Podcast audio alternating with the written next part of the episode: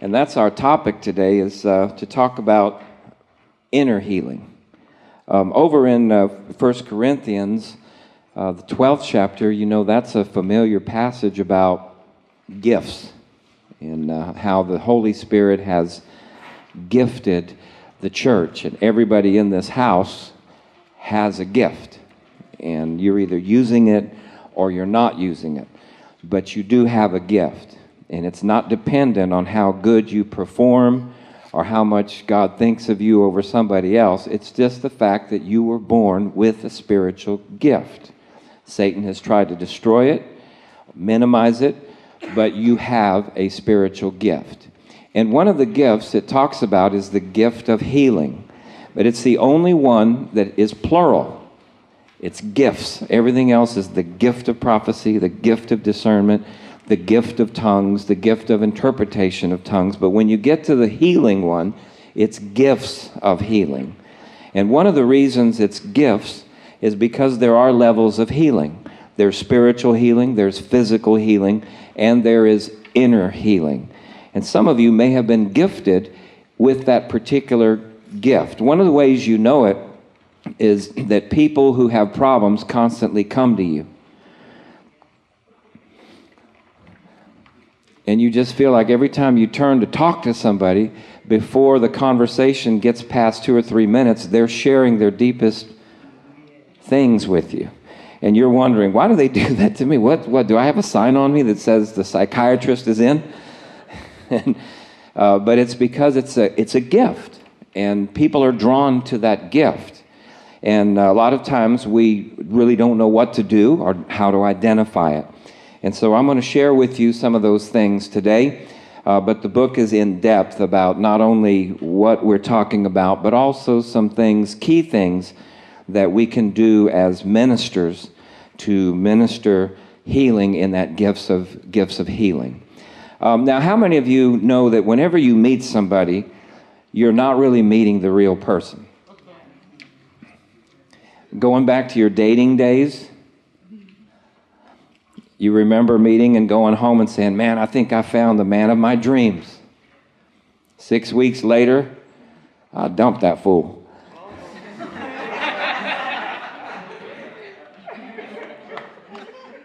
because what you met at first was the false self. We all have it. We all do it. None of us go in and shake hands with somebody and go, I really don't like the way you're dressed, or I'm having a bad day or I'm grumpy, or uh, I'm very emotional. We don't do that. We always bring our best to the front, and that's just the way it is. And so, a lot of times when people come into the house of God, they're bringing that false person up front, and we greet them, but we also know that there's a lot of hurts that have gone on in their life because they're human. You can't be human and not be hurt. And so there's things from minimal to maximum. And so when they bring that in here, a lot of times we buy the false front and miss the opportunity to minister and to wait. Now, we don't want to see everybody coming in going, hmm, wonder what you're up to, wonder what you've had happen to you. That's not the way it is. But we do understand that when they come in, they're bringing their best to you, and we greet them accordingly, but we also prepare ourselves when the Holy Spirit begins to draw them to us to begin to prepare to minister to them and not to be shocked when we find out certain things because we already know what we met the first time was not the real person. And thank God that when they feel that comfortable with us, that they start to share with us as an opportunity. All right, so I want to take us to um, just a few things here in Matthew chapter 19. Uh, but in that story, you remember that the young man comes to Jesus and he says, Sir, what must I do to be saved? And Jesus says to him, um, Well, you must keep the commandments. And the young man responds back and says, I've kept them all since a youth. And what's amazing is Jesus doesn't call him out and say, No, you broke commandment three, you broke commandment six. He actually affirms that the young man has meticulously kept the Ten Commandments as best as he could. And he turns to the young man and he says, But there's one thing thou lackest. Go sell everything you've got and follow me. And the Bible says that he went away sorrowful.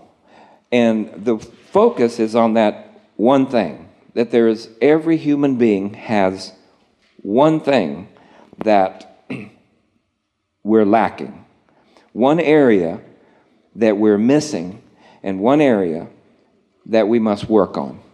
And so there is absolutely no perfect person out there. In another instance, in the book of Luke, the young the dad brings his son to Jesus, and in that story, uh, he tells Jesus that the young man um, is demon possessed. So Jesus looks at the young man, and when he does, the spirit causes that demonic spirit to manifest. And the boy falls on the ground and he begins to grovel and, and uh, make growling noises, all in front of Jesus.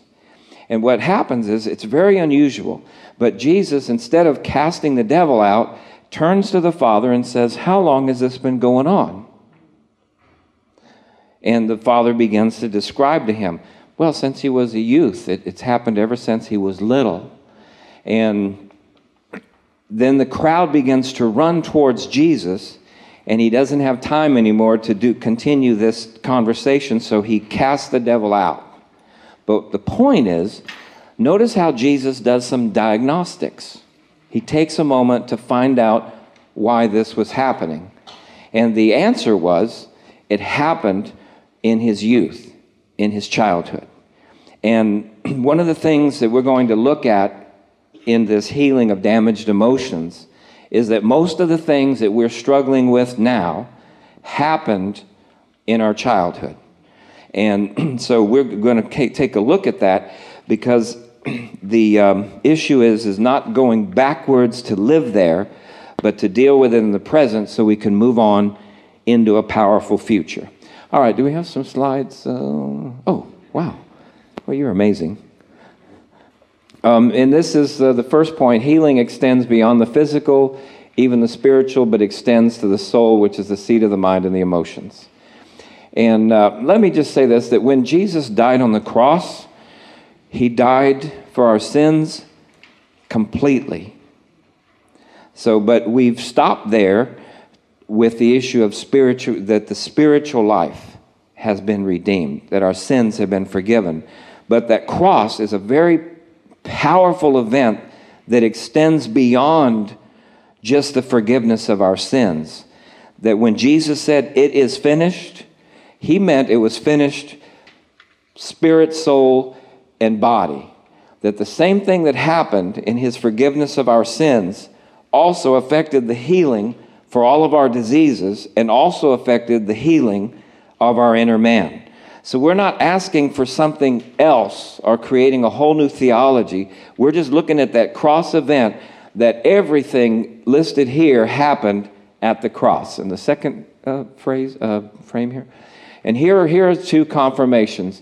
In Isaiah 53 5, he was wounded for our transgressions, he was bruised for our iniquities, and the chastisement for our peace was upon him and by his stripes we are healed.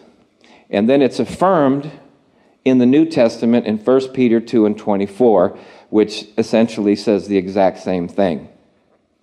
So all that happened on the cross was for our peace, which is an inner man issue, our healing, which is a physical issue, and our transgressions, which is our spiritual issues. And then Isaiah 61 and 1 the prophecy that Jesus would, would affirm in Luke 4 and 18 the Spirit of the Lord is upon me, and here is the ministry of the Spirit that would come upon the Messiah, Jesus, to bind up the brokenhearted, to proclaim freedom to the captives, and freedom uh, or liberty to those who were in captivity. And then the bottom passages there for you to peruse, those are passages that affirm that ministry of healing the brokenhearted. It's, it's amazing that people don't walk around telling you that they're brokenhearted, nor do they wear signs that says, uh, by the way, I'm damaged. But their actions will tell you that. Sometimes they might be um, resentful about things, angry at you for no reason. They may uh, say uh, horrible things behind your back. They may be gossips. They may be a number of things. And if we focus on the action, we miss the opportunity. That what those are, are simply signs that something's damaged on the inside and they're reaching out for help. So it's just like a child who's been hurt. A lot of times they will lash out instead of allowing you to help. And that's the same way we become as adults. We don't really ask for help, but we send signals out that may be negative things, uh, whether it's in our relationships or whether in, in the house of God.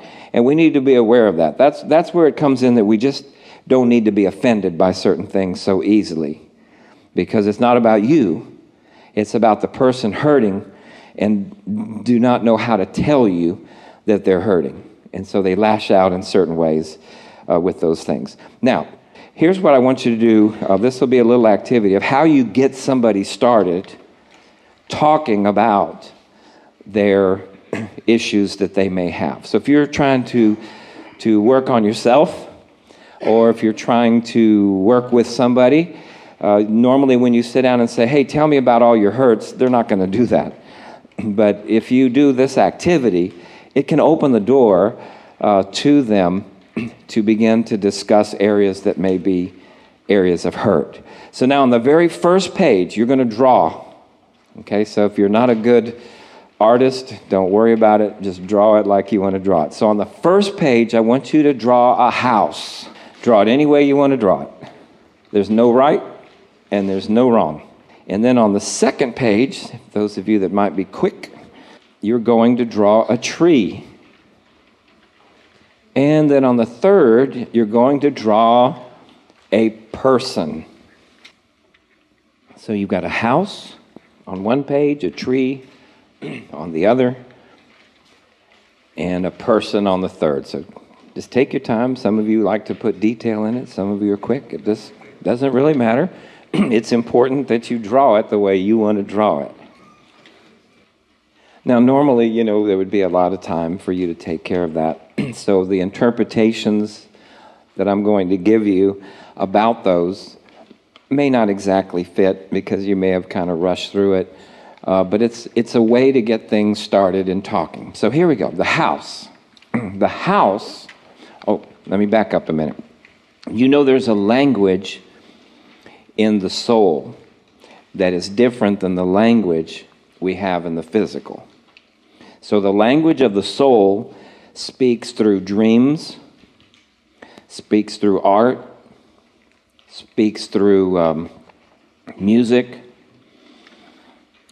It's, it's a different level of language. So when we ask somebody to draw certain things, even though we're conscious, it's our soul that's putting some things down that we're not even aware we're doing. So that's why I say now, in depth, if we were to sit down in a, a therapeutic setting and take our time with this, we could talk about the, the thickness of the lines, the shallowness of the lines, the leaning, whatever it is, in more detail. But I'm just going to give you this for a starter. This is just for a starter. So you're not being therapeutized. There's nothing wrong with you. And if you hurried and you're worried, oh my God, there's some issues with me, it's don't worry about that. But the house represents your relationship with your mother. So if it's a large house, that means you had a very strong relationship with your mom, or she was very dominant in your life.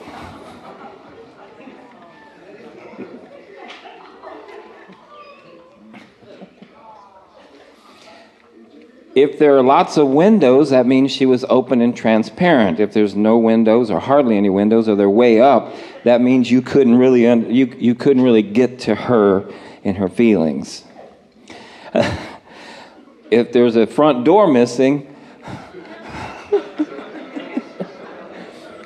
or the lack of a sidewalk,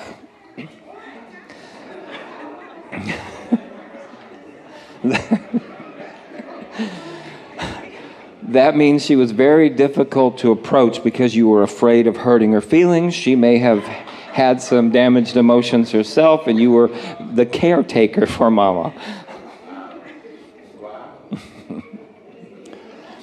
now, if you happen to have a chimney, and there's a lot of smoke coming out of it, then you got some real anger issues with mama.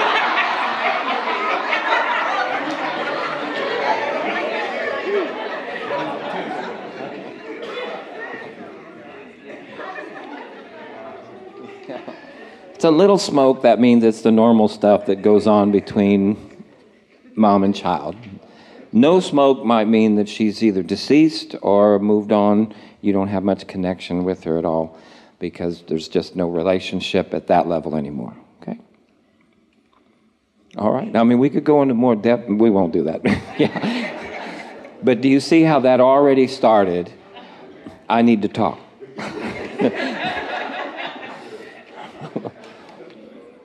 We're not done yet. We still have a tree.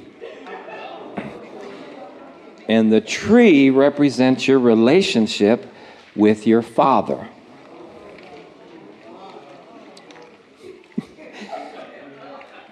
now, normally it's odd, but it's, it's true. In most drawings, you can't climb the tree in the picture because it's a straight up trunk, goes up into branches which means your father was very much unavailable emotionally.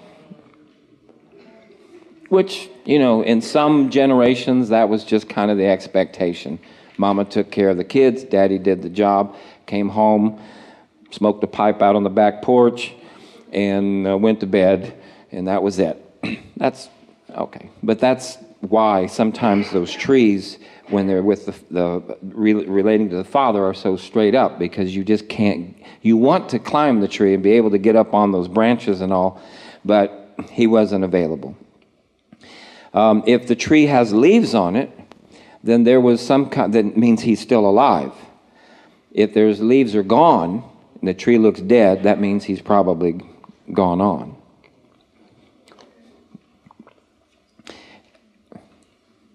If there's a hole in it, there are some strong issues uh, between you and dad that have damaged you. Now, if it has leaves on it and it's got a couple of apples hanging from it, then that's a very fruitful relationship. That he was, it was a good relationship. Okay. If roots are showing, we need to talk.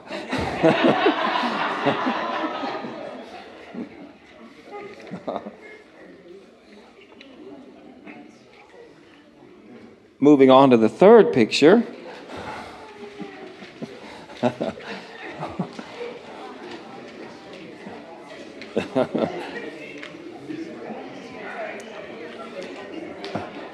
Now everybody's like holding their pictures real close to them. Earlier we were like, look at this. What's he going to say about me? Because that picture is you.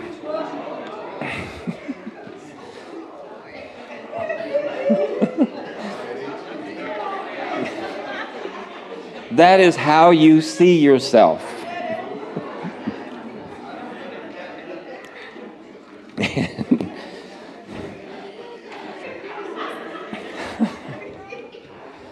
So if there are certain things missing, a nose, mouth, eyes, those type of things, then those are areas that whether you know it or not, your soul, your emotional area is is saying this is an area that I have an issue with. So it, it could be being able to verbalize because of the way we were told, don't you dare say a word, you know, the secrecies in home. Um, it could be, you know, the, uh, the missing nose on, on the picture that has to do with self esteem. That if it's missing, then you really don't see yourself as anybody worth anything. And so you might be living your life now through your children. And um, the size of the picture determines how you view yourself with the rest of the world. Um, the gender, if it's missing, We need to talk.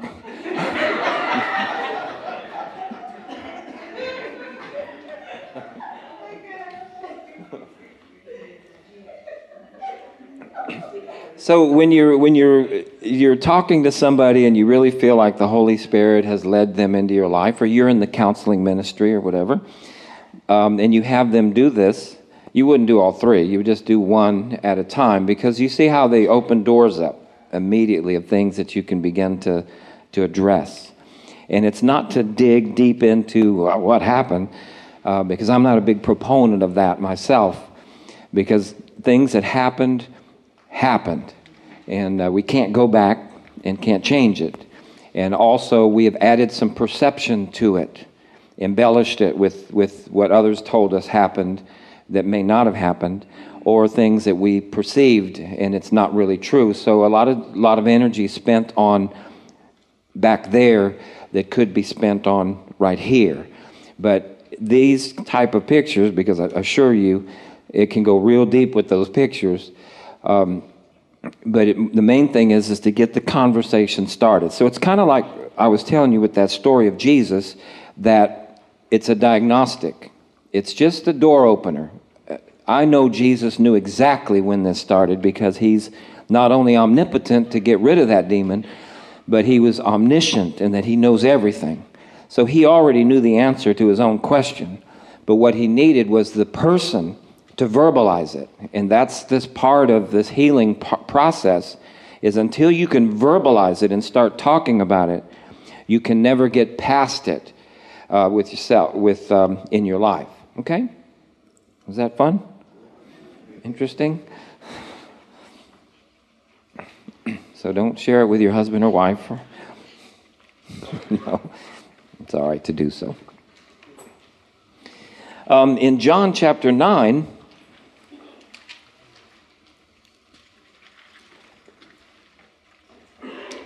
Jesus passed by and saw a man who was born, uh, was blind from birth.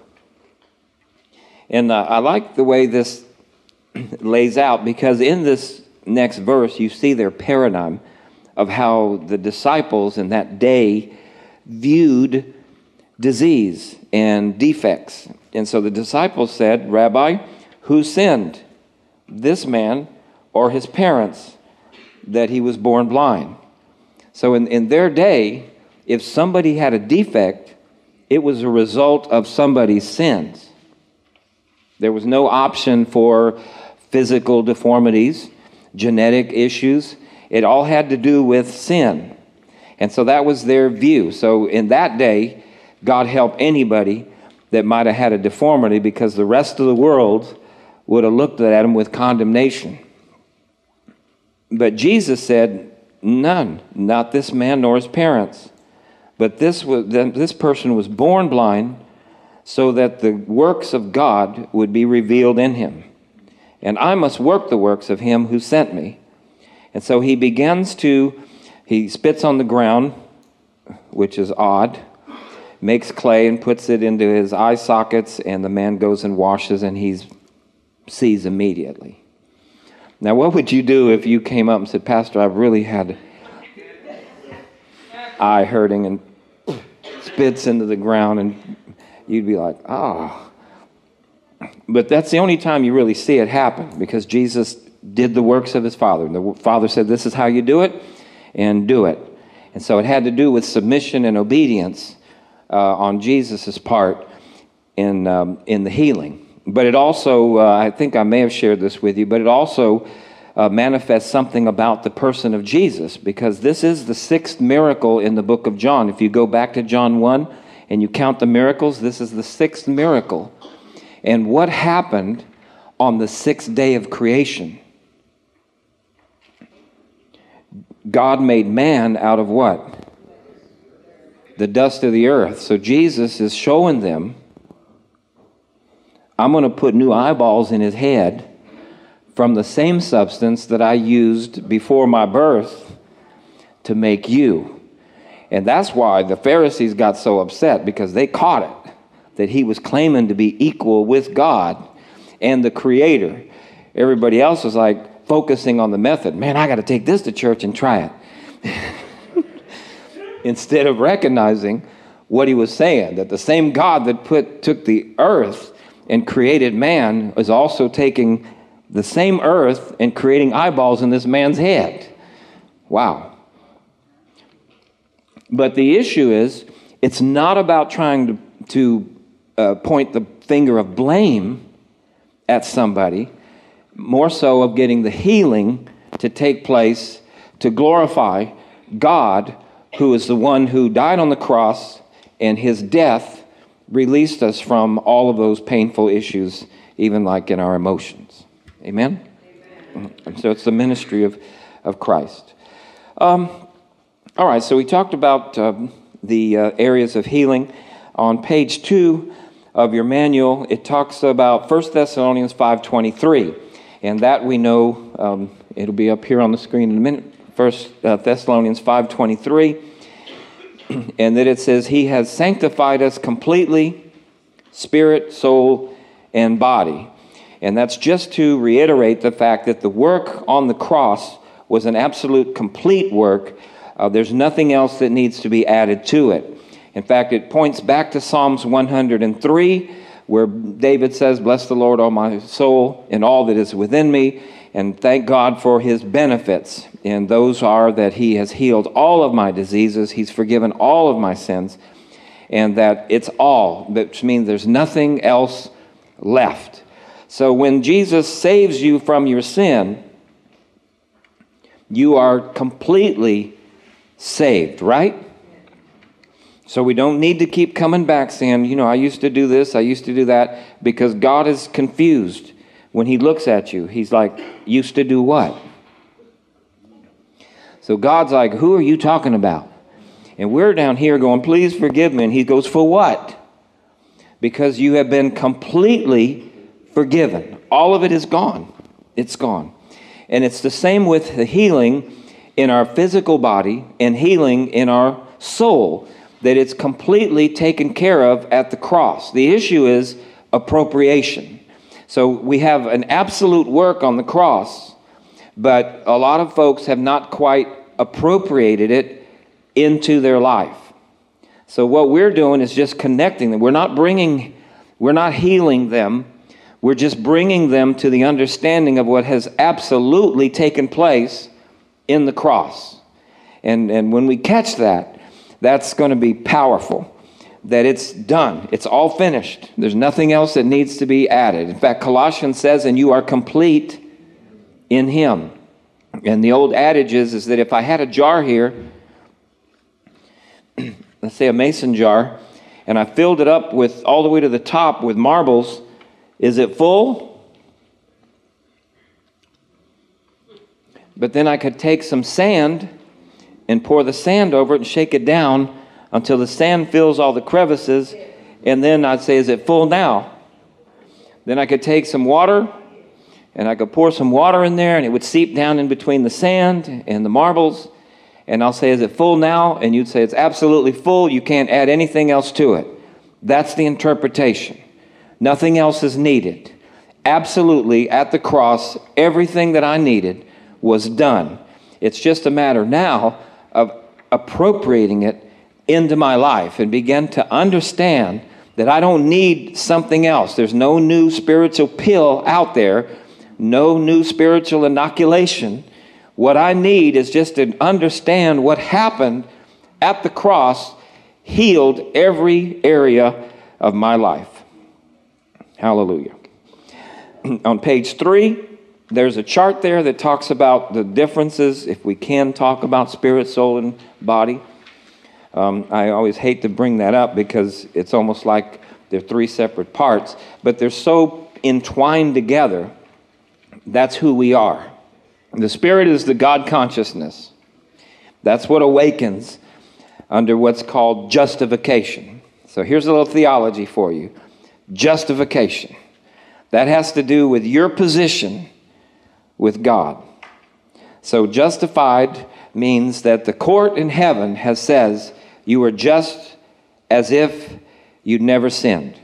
So the court, when you walk in there and the, the devil's there and says, Well, this person here was a low down, this, that, this, and that, and the judge looks and says, Nope, They've never sinned. That's justified. So we can, we can honestly know that in the eyes of God, we are absolutely His sons, and He looks at us as if we've never sinned before. Then there's the area of the soul, which is yourself, your thinking, your emotions, which is what we're talking about here. And that, that word, the, the theological word for what the cross did, is sanctification. Sanctification. So, justification is putting us into a right position with God as if we'd never sinned before, my ticket into heaven. Sanctification is the work of the Holy Spirit in us, absolutely taken care of by the cross to help us to live the Christ life while we're here on earth. Okay? That's the hard part. We're going to heaven, but we're here on earth for a while. And while we're here, we need to be healed healers. We need to tell the world He can heal you body, soul, spirit, spirit, soul, body. And that has to do with our thinking. And all those verses that come up, you know, about have this mind that is in you, that was in Christ Jesus, being transformed daily by the renewing of your mind. All of that is sanctification of the Holy Spirit working on you to help you appropriate what happened on the cross. So, one diverge, uh, I want to diverge for just a moment. That is what the Holy Spirit does with us is talks to us at different levels. And one of those levels is sleep. So remember, soul, the soul has a different language. You just saw it happen on the drawing because you never said, okay, I'm going to draw my relationship with my mother. But you did. And you're like, wow, how did that happen? Because your soul, you see, is, is intertwined with the physical and it manifests itself in trying to speak in a language that we generally don't hear. And one of those languages is dreams. So when you have recurring dreams, those recurring dreams are is the holy your soul reaching out to the Holy Spirit to try to get some closure and healing to that issue. whatever it might be, it's that's that's the voice. And a lot of times we, we wake up and we don't want to go back to sleep because we're afraid we might visit that dream again. But the Holy Spirit ministers healing, sanctification while you sleep. Because the Holy Spirit's work is at a at the subconscious level. You see, he works at a subconscious level. So, yes, he comes on us in the house of God, and that's why people fall in the Spirit. They literally pass out. And in that minute or two that it takes them to drop to the floor and lay there for a while, they're in another realm. Because the Holy Spirit has put your conscious out so he can work on your unconscious. And it's the same with the sleep issue. That if you sleep, and uh, that's why the devil robs you of your sleep. Okay, and then we cooperate with him. You know, we you know we cooperate with the devil sometimes. We go ahead and eat after nine o'clock at night. It's okay once in a while. I've, I've done it. But when we do that, guess what your body has to do to that food? Yeah, because if not, it's going to rot and poison you. So then you lay down and wonder why you can't get into deep sleep. Because your body knows, now you ain't going to sleep. I got to get rid of this food that you just ate. And then you get robbed of sleep. You might get seven hours of sleep, but you feel like you only got three. And the truth is, you only got three because you got to drop into that deep sleep where the Holy Spirit can start to work. Or we watch terrible things at night, spooky stuff. You know, the new one is The Walking Dead. That's crazy, creepy.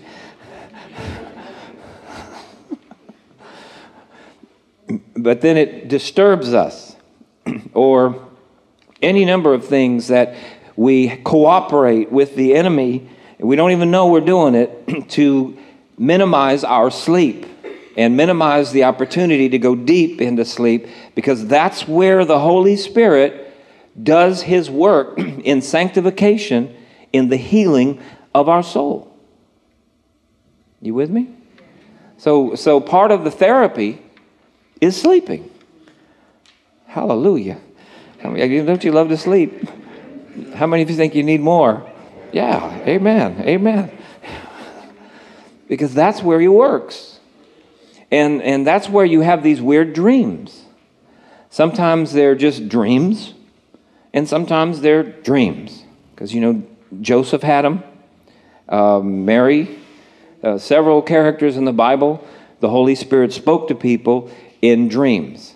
And uh, you know when they mean something. Then other times you wonder why you saw your Aunt Susie, then you saw the mean third grade teacher, and while you were trying to run, you couldn't.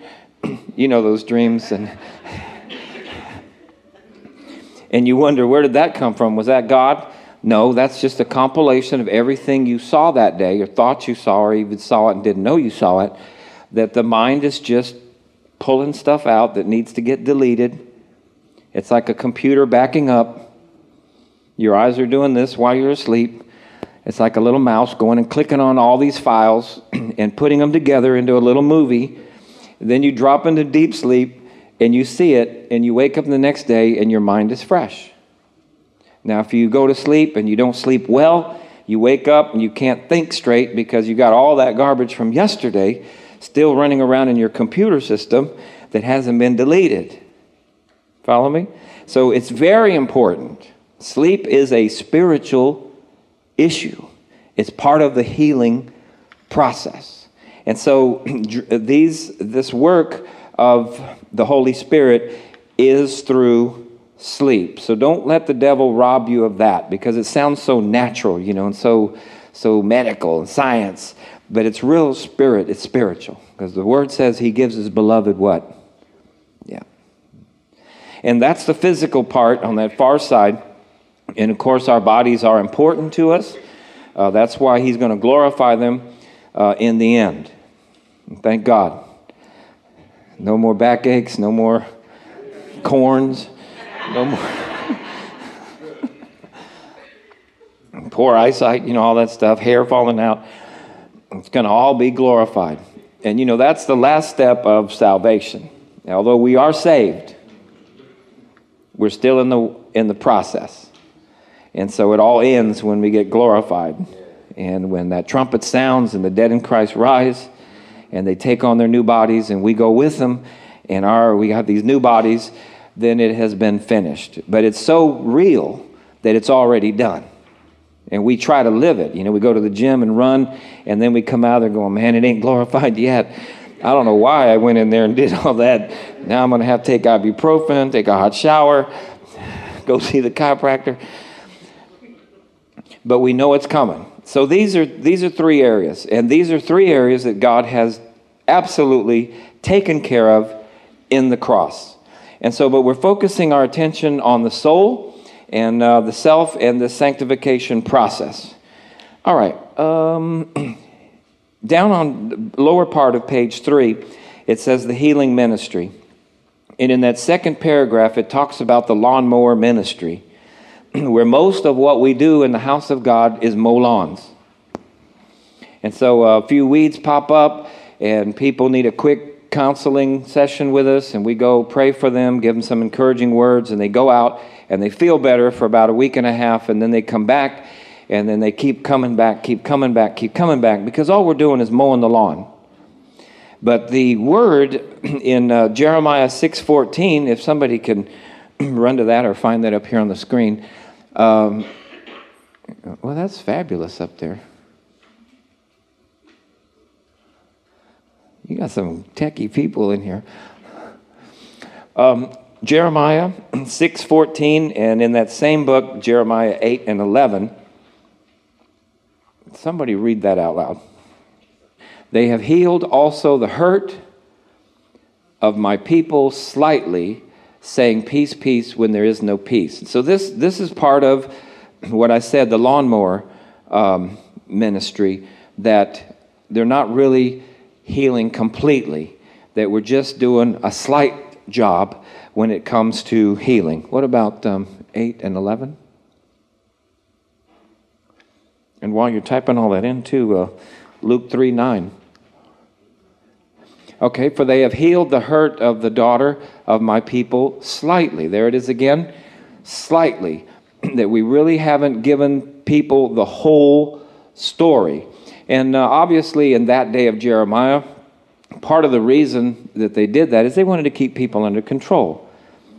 See, and so if you if you got full liberation, there's a chance that you don't need me anymore, and uh, that's an issue that that a person may have as a counselor that my neediness, my damaged emotion, needs you to need me. And the more you need me, even though I gripe about it, it empowers me. And, and sometimes that's what, that's what was happening in that day. They kept the people down. Um, but Luke 4, Luke 3 and 9, and now also the axe. That's the kind of ministry we need. The axe ministry. It hurts. it's painful. But it's necessary. And so this is at different levels that if, if, if there's an individual not bringing forth good fruit, that the Holy Spirit's going to gonna act, put the axe to it. And uh, it'll be cast in the fire. But also in there is this axe ministry. And uh, you can see this over on page 12 in your manual because there's a picture of a tree. And you'll notice that in the tree, the, the, the body of it outside, it talks about all of the symptoms uh, which have to do with aggressive reactions, um, skepticism, unbelief, swearing, foul language, or constantly foul language, argumentative, stubbornness. We've all had a little bit of stubbornness and defiance. But as an ongoing thing in our life, along with self rejection symptoms, low self esteem, inferiorities, not feeling like we're the same as everybody else, and then um, the things we do to counter rejection, and that is that we overstrive, we're performance based, we measure people by how, you know, what kind of work they do, um, withdraw from the crowd, being in the crowd but alone.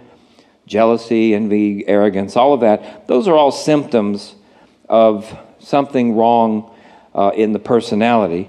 But notice there's the roots and root causes of rejection.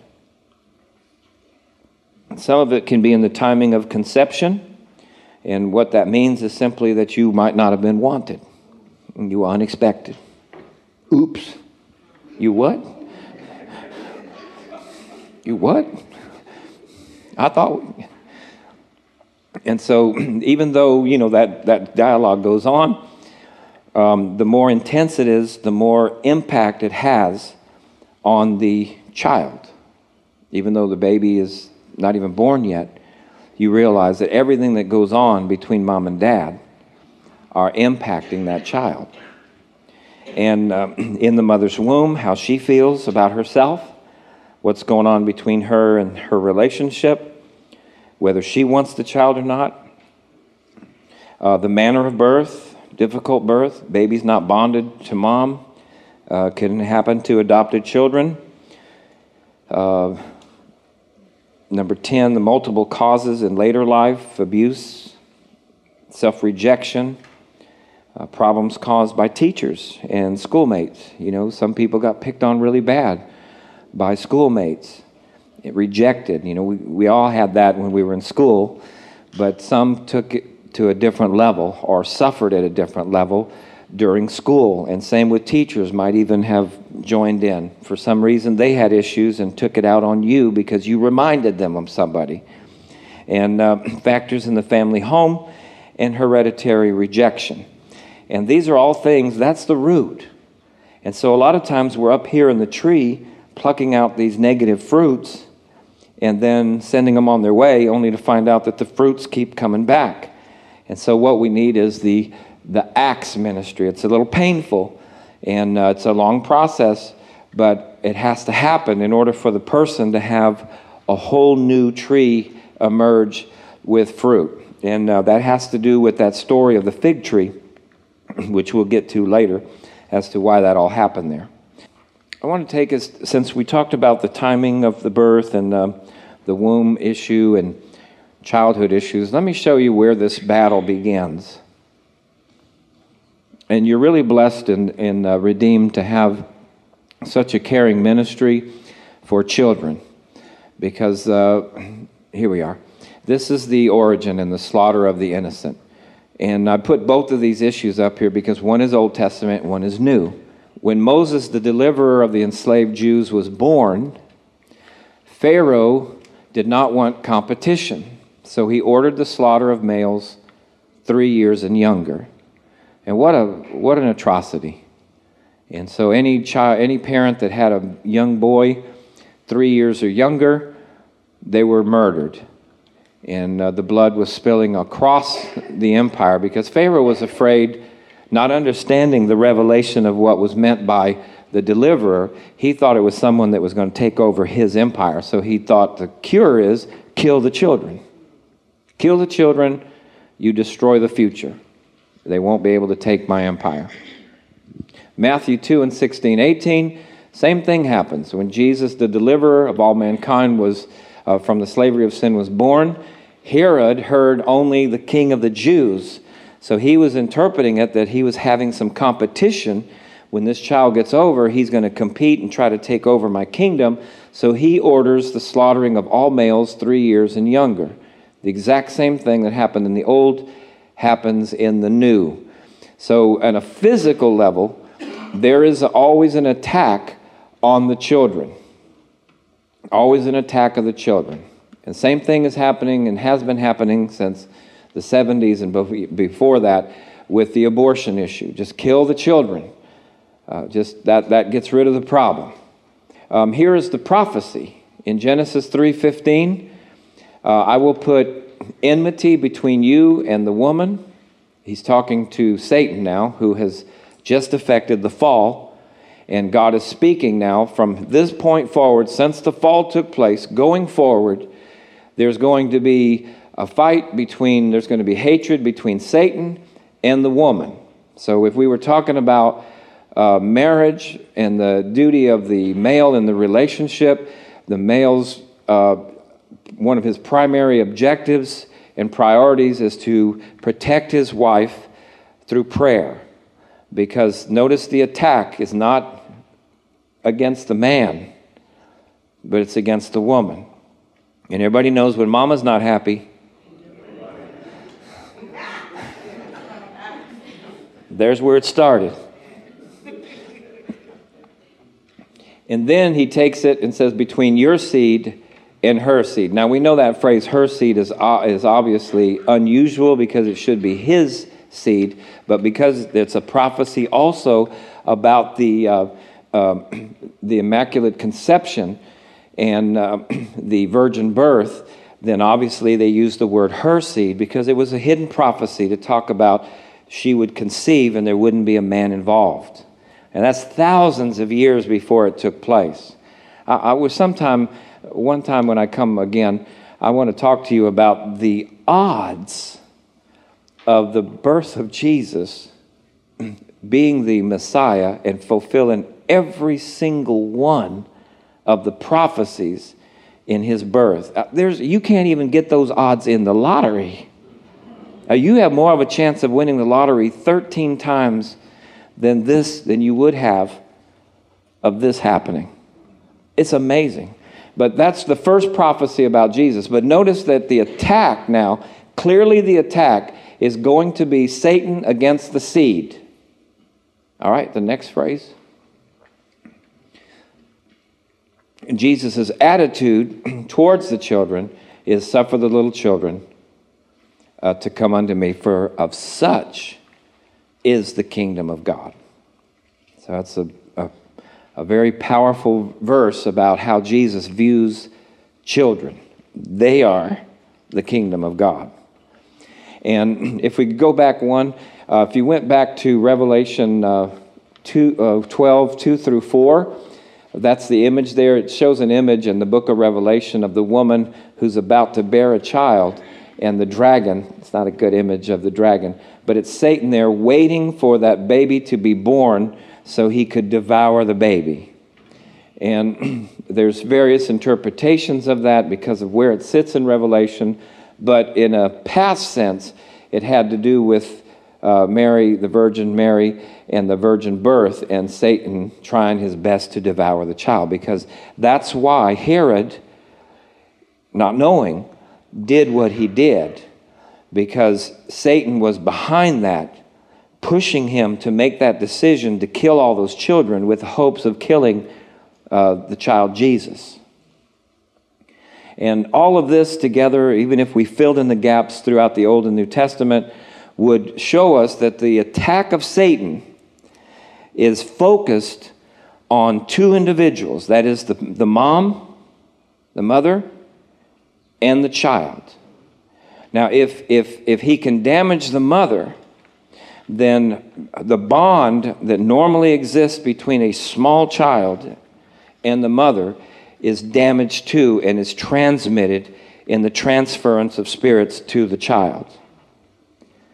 Uh, but if he can't get the woman, then what happens is he attacks children, whether out on the playground with words, classroom, in the home, any number of things, because here's what he's after. If he knows that if he can damage a child as a baby or a young child, then we will carry that into our adulthood. And when we get ready to deploy ministry, that childhood issue will pull us back. We'll feel inadequate. We'll feel we have low self esteem. We will not feel worthy. We will feel not complete.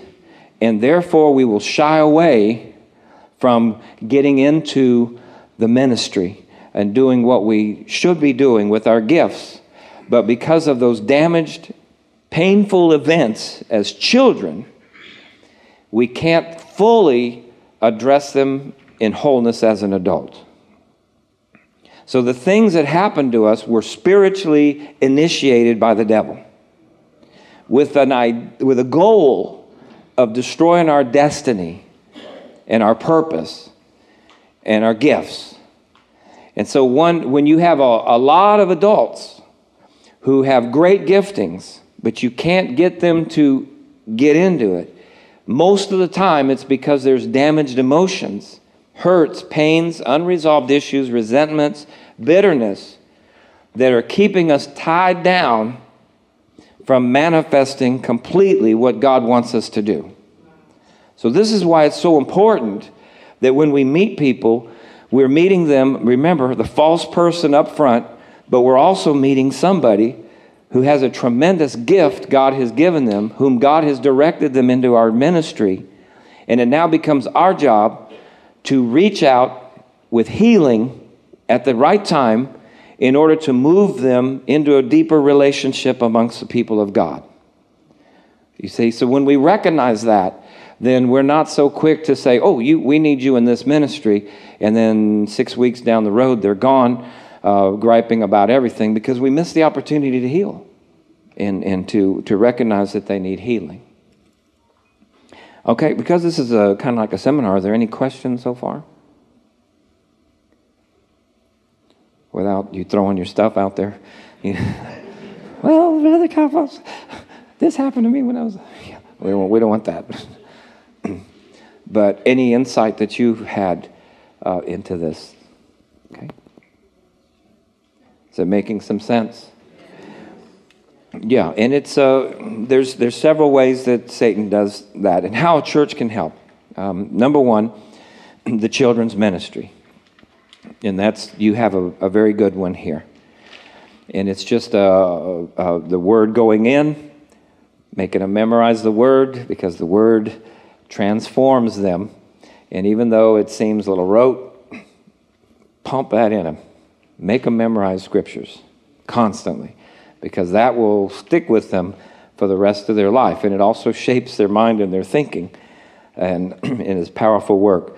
Uh, but parenting classes, a lot of pain comes from um, not understanding parenting. And uh, we make statements sometimes I don't know if you ever said when you were growing up, I'll never be like my mom. I'm not going to be like her. And then 20 years down the road, you're saying something, doing something, and a little voice says, I thought you weren't going to be like your mama.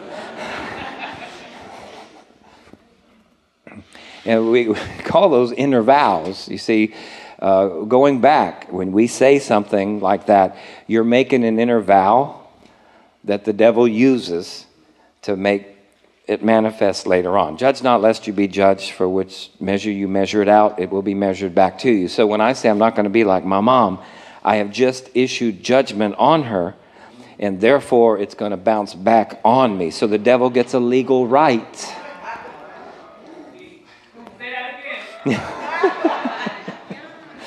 it's on video. It's on video here.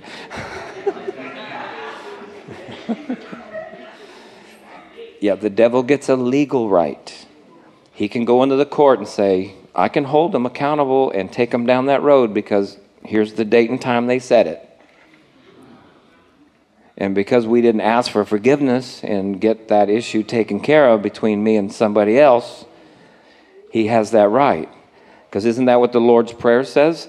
That uh, forgive those who have trespassed against me as I forgive them. It's based on a if then. If I do this, they will do that. And so it has nothing to do with my justification. I'm still going to heaven, but my sanctification and my earthly life is profoundly affected by what comes out of my mouth or in my head.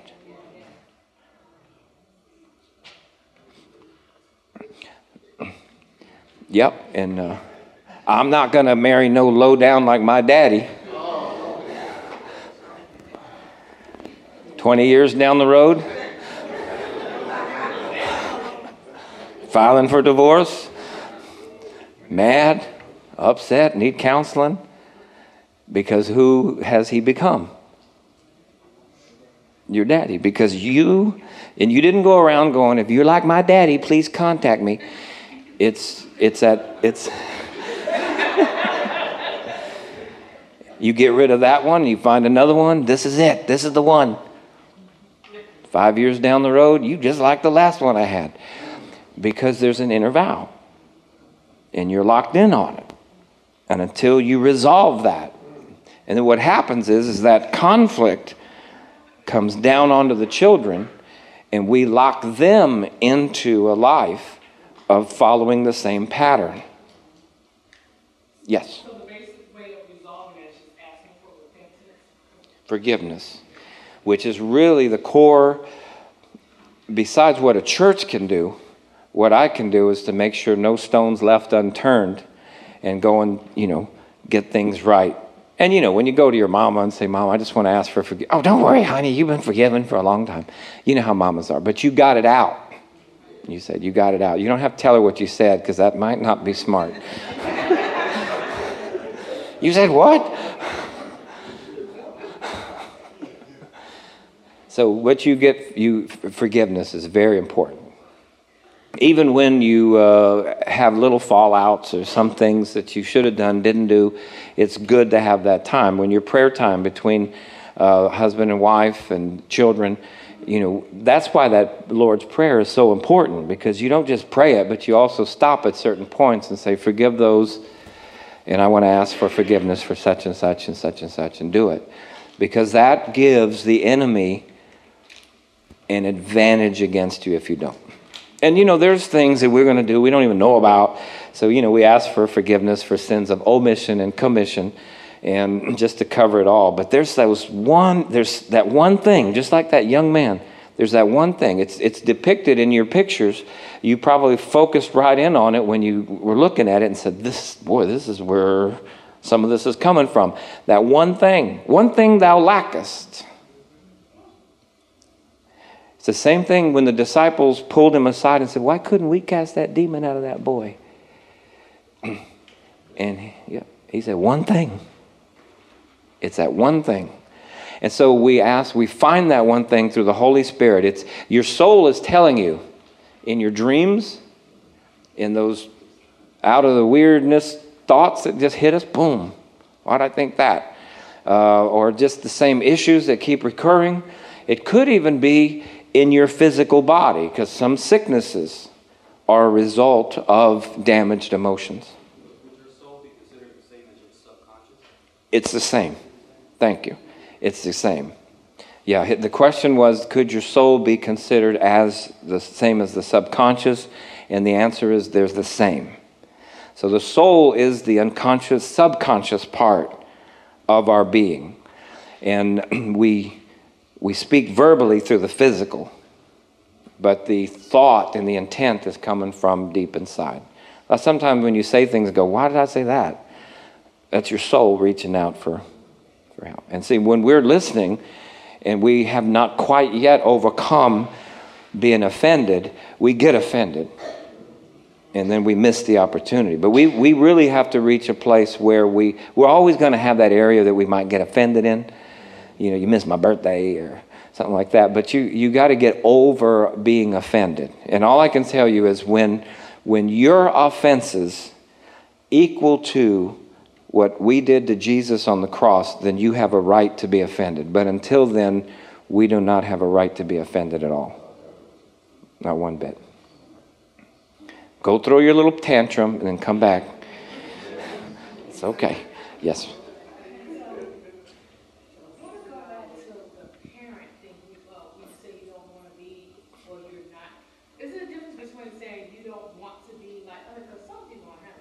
Right. Yes. So saying that you don't want to be, you know, that's not a pattern that you want to go on with versus like, it's different than saying, I'm not gonna be like them, or is that the same? No, you're right. There are two levels. There's some that you subconscious you are consciously making a decision that that wasn't really a healthy thing, and you're going to work on not being like that, versus making a judgment call on them.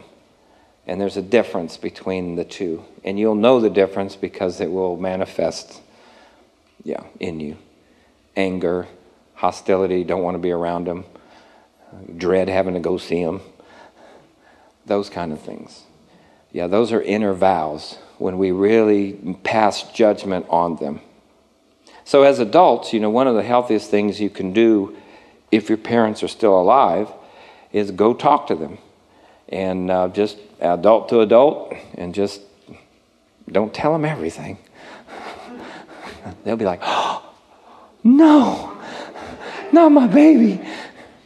But you know, just I need to clear the air with you and just make sure that we're okay.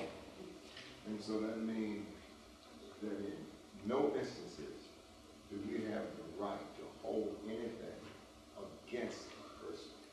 Absolutely. No right. No right. And no reason. Because, A, and this is a very good point, and, and, and I'm just kind of tagging on it now because this is deep what he just, what Bishop just said, is we do not have a right to do any of these things because, A, we're not God. And so the only one that has the right to judge another person is God. And then he tagged a law in there and said, But if you choose to do it, you have just locked yourself into repeating it. So it's, a, it's like a karma thing.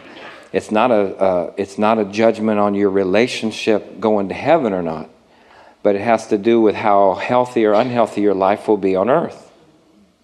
Now, I want to have the healthiest life I can possibly have uh, and live the kind of life that people look at and say, How do you stay so cool under pressure? And uh, you don't seem to get mad about nothing. And, you know, that because those are beautiful questions to say, Well, let me tell you about Jesus and go right into that. We become testimonies, but we do not have the right to A, be offended because I'm telling you, look at the things he went through on the cross did he deserve any of that? But he got it because of us. And so we offended him.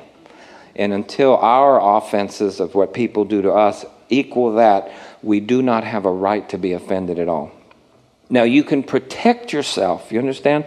I'm not saying be a doormat and let people run over you. You can draw the line in the sand and say, listen, you know, you have a right to your opinion, but it's affecting me, and at this point, I need you to stop and uh, in some cases, it might be as drastic as having to take legal action. But you, there's a difference between turning it around re- with revenge and resentment and bitterness. And we just have to be real careful there because if not, we end up making an inner vow and then we eat it for supper. Yes, ma'am. Could you speak a little about hereditary rejection? Yes, um, it's it's ongoing. Um, daddy was rejected by his dad, and it becomes a pattern to every generation. And so, um, in some cases, it might be which which is more happening more within our time. Uh, if your generation before had racial issues, and then all of a sudden your daughter or your son married opposite of a race and had children, that parent may reject because of hereditary uh, issues of things that they were taught, and that can damage that individual and can affect the child, unless, of course, you know, the child feels it. It's the same with even if it's not that, it could be that uh, they wanted a daughter but got a son. And I know that probably is very minimal, but there are cases, believe it or not, where the father hated the child because he wanted a boy and got a girl, or mama wanted a girl and got a boy. And those are issues that can impact. Does that make any sense? Yeah. And it just goes generation to generation. If you make a judgment on a person, is it important for you to go to that person? Or if you realize you've done it and you ask for forgiveness from God? I mean, I'm just trying to figure out how do you correct? Very good. You made a judgment. Very good. It has to do with um, the leading of the Holy Spirit on that one, because by going to somebody and telling them, you may open up a door for them. And so you have to be sensitive to it. Most of the time, personally, I would just ask the Lord for forgiveness. And, uh, but if I didn't verbalize it to them, then I don't really need to go back to them, but I can ask for forgiveness. And there's some things you all realize that you don't need to share. Okay, so don't run out of here and go, honey, I need to tell you something. because there's some things back there where they need to be left back there under the blood of Jesus. under the blood. That's not who I am anymore. So what happens when you pull others into your judgment? Offense? Oh. yeah, you got a mess. Because now you have to go back and restore those, those issues. You need to go back to the others and say, I was very wrong for what I did. It's much easier to just stay out of uh, everybody's mess. You know, it really is. It's much easier just to focus on yourself. But you're absolutely right because once you open that door up with them, you got to close it again. And so, you know, whether you just go to them individually and say, you know what, I told you I was really out of line. Now, that becomes very powerful for the Holy Spirit to minister to them too. And also shows a little bit of Jesus coming out of you. Yeah. But uh, it's better just to keep. Yeah. So with that example, would that be someone the brother? Yeah. Gossiping, backbiting. Which you notice, you know, are all mm, devastating in the church, uh, according to Corinthians. Paul calls them out because it does, it damages the church. And, and you realize if it's coming from a childhood issue here that I've never measured up, you know, my, I keep hearing those words of my parents saying, You're no good, you, you, you did this, you're, you're a bad child. Then what happens is it sets me on a course to where I have to make other people look bad so that I feel better about myself. And that's what, where it generally is coming from. If I don't feel good about me, I'm certainly going to try to put you down so you don't look as good as they think you are. The words are powerful. What did Proverbs say? Death and life. Yeah. And that's that's true with parenting. You know, part of that parenting issue with the church ministry is teaching us how to speak to our children. You know, because we, we sometimes forget that of how we word things. So if I said, let's let me give you an example. If I said, and I want you to interpret this sentence for me. The duck is ready to eat. That's just, what, what does it mean to you? The duck is ready to eat. The duck's hungry. Okay? How many of you heard that? The duck's hungry. Is there another interpretation of that? Mama's done roasted the duck and we're ready to eat the duck.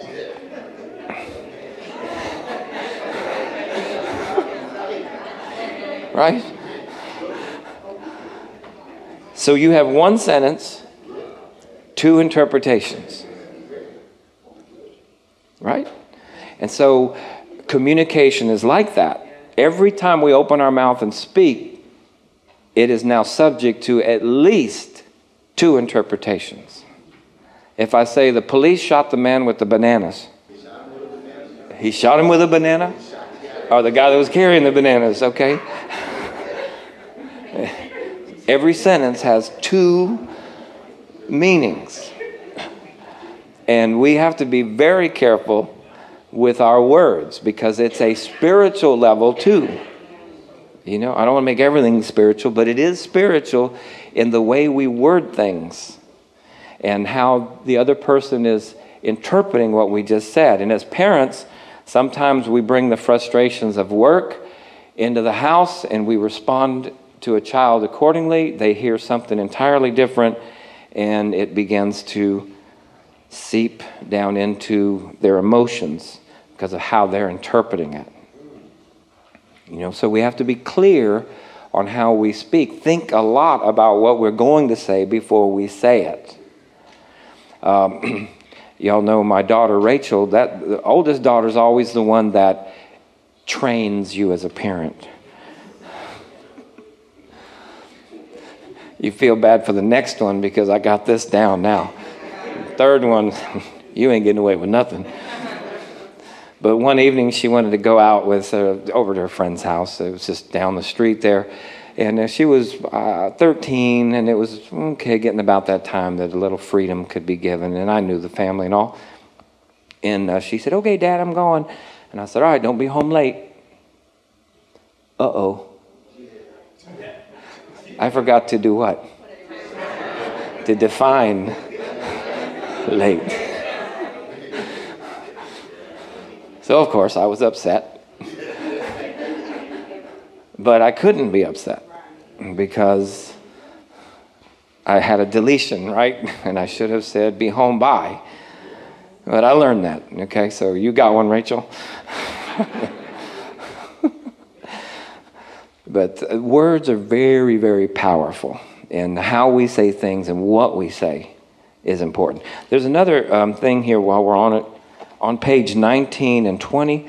It's a little technical here because it's called the individual life cycle, but I included it in this book because we, we at least need to know as parents or when we're instructing parents that there are life cycle stages that everybody goes through.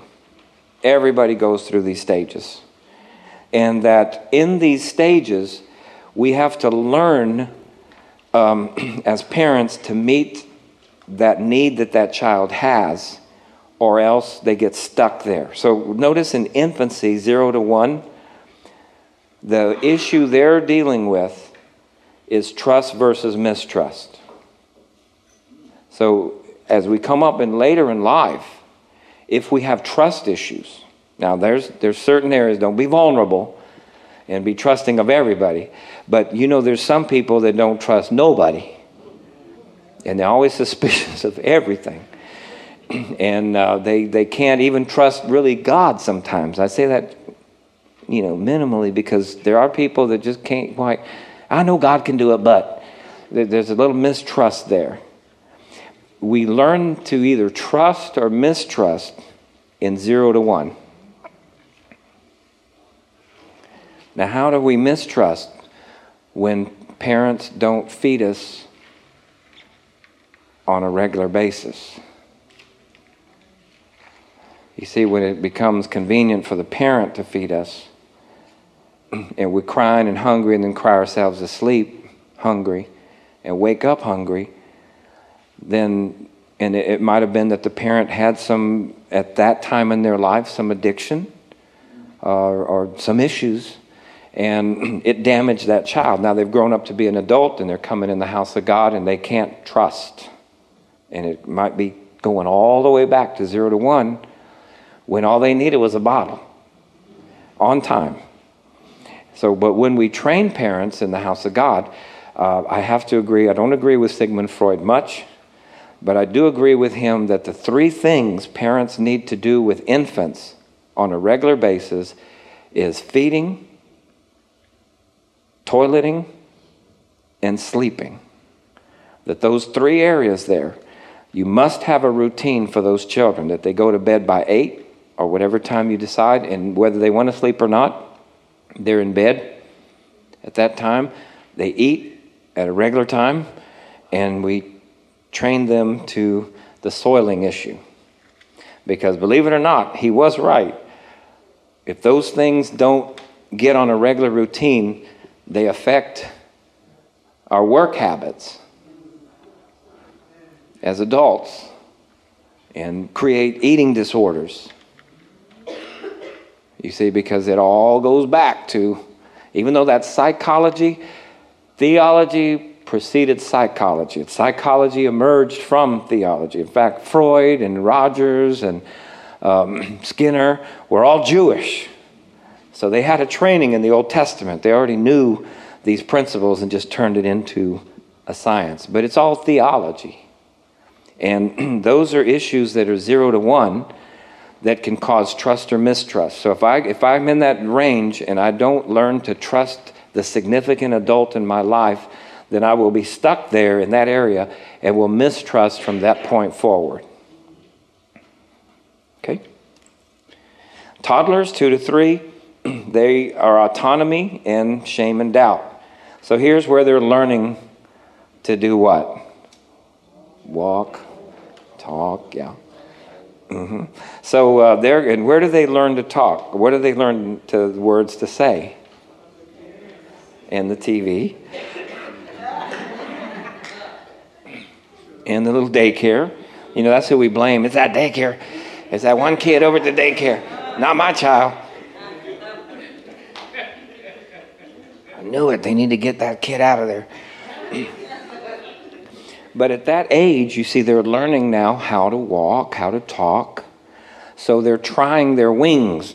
so, of course, sometimes they may let a word fly that don't need to be in the house. How we react to that, you see, can be shameful or building their autonomy. So, how I say now, you know, these are words that are not appropriate. We have to realize they don't know what we know. They just repeating something they heard. And so uh, this, this is an inappropriate word. We're not going to use that word anymore. But if we shame, that's filthy, dirty, coming out of your mouth. You're a dirty child. You see, there's a difference. So if I'm shaming, then what's going to happen is when they grow up, they might have got past the trust, mistrust, but now they're going to grow up with this shame, toxic shame on the inside that they're not good enough, that something's wrong with me, and uh, I'm never going to be accepted. So that's in that stage there. So we understand that we do need to, the toddlers two and three do need to try their wings, and we're there to make sure that they do the right thing. And when they do the wrong thing, we give them instruction. Now, if they keep repeating it, now we have to administer the right hand of fellowship to the seat of intellect. yeah. But there's a difference. You notice there when, when a child learns to say, I am no good, that's shame. and that we don't need that. What we need is to know what was wrong. What you did was wrong. What you said was wrong. You are okay, but what you said, and here's how we're going to fix it. Uh, then four to six, initiative versus guilt, kind of at that point, you know, this is where we as parents try to manipulate and use guilt and we don't want to do that. we just need to have assertiveness. I am the parent. Believe it or not, a lot of parents need to hear that. You are the parent. Be the parent. Don't be your child's best friend. You're not the older sister. I've had to have that talk a few times with my children. First of all, who told you I was your friend? I am your father, and I will always be your father. now, we can be friendly, but I am your father, and I will continue to be your father. I don't need, they're like, I don't like you. I don't need you to like me. I like myself. And you are going to do right. because this is more important than what you've been told at school. So, all right, so that's in that childhood. That's where we're teaching parents that it's okay to be the parent. You don't need your child to like you. Because, honey, they're going to tell you a hundred times from here to about 20 something that they hate you. They don't mean it. They're still home. They're still coming to the table and eating.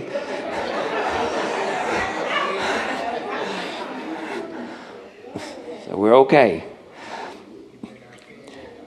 The school years, 7 to 12, this is on the verge of disaster because once they hit that 12 and a half to 13, things are going to change drastically. But remember, Satan's in the dark, lurking, waiting for that moment that he can swoop in and, and damage them through us sometimes. Uh, but industry versus inferiority. Children learn that activities pay off. So now all of a sudden, take the garbage out. How much you gonna pay me? And you're like, uh, excuse me? You eat here, the roof's over your head, uh, clothes on your body. You know the lecture. but what, what we understand is it's okay for them to, you know, they need to understand that's not how you talk to your parents. But I knew, I know now you have entered into a time where you probably should be getting an allowance. So, first of all, I'm not going to be muscled by you to pay you for anything. But as your parent, I'm going to create a design because I know what phase you're in and I need to help you with initiative. So I'm going to give you an allowance, and these are the list of things that you have to accomplish to get your allowance. I ain't paying you for nothing. okay, so this is a point in time. Some of you started allowances earlier. You noticed the little ones that, hey, could care less, you know. But when they get to this age, it becomes important to them. So, what we want to do is strengthen their initiative to understand that the way you earn is by good work. And so, if you do the good work, you will get the payoff. So, uh, we help them with that. And then, of course, now they move into that phase where I wish we could freeze them, but we can't. And this is where they're learning their own identity, the person they're going to be versus diffusion of roles that they don't really know who they are or what role they play in the house. So at this point, they're really trying to emerge as an adult, but they've never done that before. So they, they start to get their own identity. All those cute clothes that they you bought them that matched their brother or their sister, that ain't happening no more. they might want to dress a little different, than what you, you know, they always, you know, I want to be my own person, but really they just look like everybody else at school. But that's okay. I don't want to discourage that. Uh, there's certain things you're not going to wear, but then there needs to be some leverage that it might not fit in our paradigm, but is it going to be disrespectful? Maybe not. You know, it's okay. There's some things we can relax on. Same way with the way they um, are going to talk you know, and you know somebody's whew, going through it right now. And so, what I would tell a parent at this point is, of course, you have to maintain and don't start drinking. and don't start beating yourself over the head that you got a weird one because they're all going through it. You see, even though the little kid down the street, the parent says, I don't have any trouble out of my baby Trust me, they are passive. It is happening. You, they just know how to work you. Okay, so I would rather have one come aggressively than one passively. The aggressive I can redirect. The passive I may totally miss and say, My baby's so good. I don't know why yours is going. It'll happen. Because it's a stage. That's what my mama used to say, going through a stage in this stage now, here's what I would tell a parent your home is the laboratory. Your home is the laboratory for your child to figure out how he or she's becoming an adult. And it's rough for them. because they, they don't know what to do. They don't want to listen to you, but at the same time, they've got to listen to you. So, what they do is they act out in the home because if they do it at school, they're going to get kicked out. If they do it with their peers, they're going to be left out. If they do it out in the community, they might be hooked up, beat up. So the only place they really have to try it out is in the home. Now, I will not tolerate some of those things just as you won't. But they also know that the only place they can act out and still be loved is the home. Because you know, you say, but just pack your bags. And soon, if they try it, you down the street looking for them. Come on home, honey. You know, I didn't mean it. You know, you know they'll be back here in a few minutes, and uh, they, I forgot something. They go back in the room and they're there. That sort of thing. But see, that's the home is the laboratory, so it's going to happen there. And what I do as a parent is I have to understand they do need to grow up at this point. So now, if I have damaged emotions and I've been living through them, then what I'm going to do is start caving in and catering to them in order to maintain my self esteem instead of drawing the boundaries and saying, this is what you can and cannot do. Now, parenting takes on a whole different aspect now at this point because at, before that, I would just tell them, this is what you're going to do. But I don't want to give that up yet as a parent because I know they don't have the skills to make the right decisions. So now, what I'm going to do as a parent is I'm going to readjust and I'm going to give them options, my options of what they can do. But they get to choose one of them. And then at that point, you see, you're encouraging that initiative, but you're also protecting them from the foolishness that comes with their age. See, so if I'm if I'm inept at that and I begin to see, okay, they're in this period of time, then I need to encourage it because I don't want them to be living with me in their 30s. Where they can't make it out there because they don't know how to make it. Because I've kept them as a baby their whole time. I want them to go. 18, sayonara. I'll give you your options. but uh, but I, I, I want them to be able to be productive when they go out there. At the same time, I don't want them to be disrespectful. So at that point, we teach those skills that first of all, don't be, don't be so shocked. The home is the laboratory. Number two, look at your discipline tactics and start to make some changes where you can, but make sure you maintain control because you are the parent at this point and but make the changes that need to be made. Where can you give in and not compromise your morals and values? And at the same other time understand options that you are in control of the options. Give the child those options let them make a choice and then support them in that. Uh, if you don't make the options they will. You have already learned that. They make their own options. You're like where'd you get that from technically because you didn't give me any, so I just made my own. so we need to make options. We think ahead uh, to them. So when when it comes down to clothing, then yeah, I know you want to be your own identity. So what we're going to do is you have three choices of these shops. Which one do you want to go to? You see, so they get a choice, but we're not going to that one place where, you know look like you need a pimp or you are a pimp. You know, the, we're not doing that. You know, we're going here, and you get to choose from that. Or I'll let you give me three choices, and I'll pick two of them, and then we'll go to that. You know.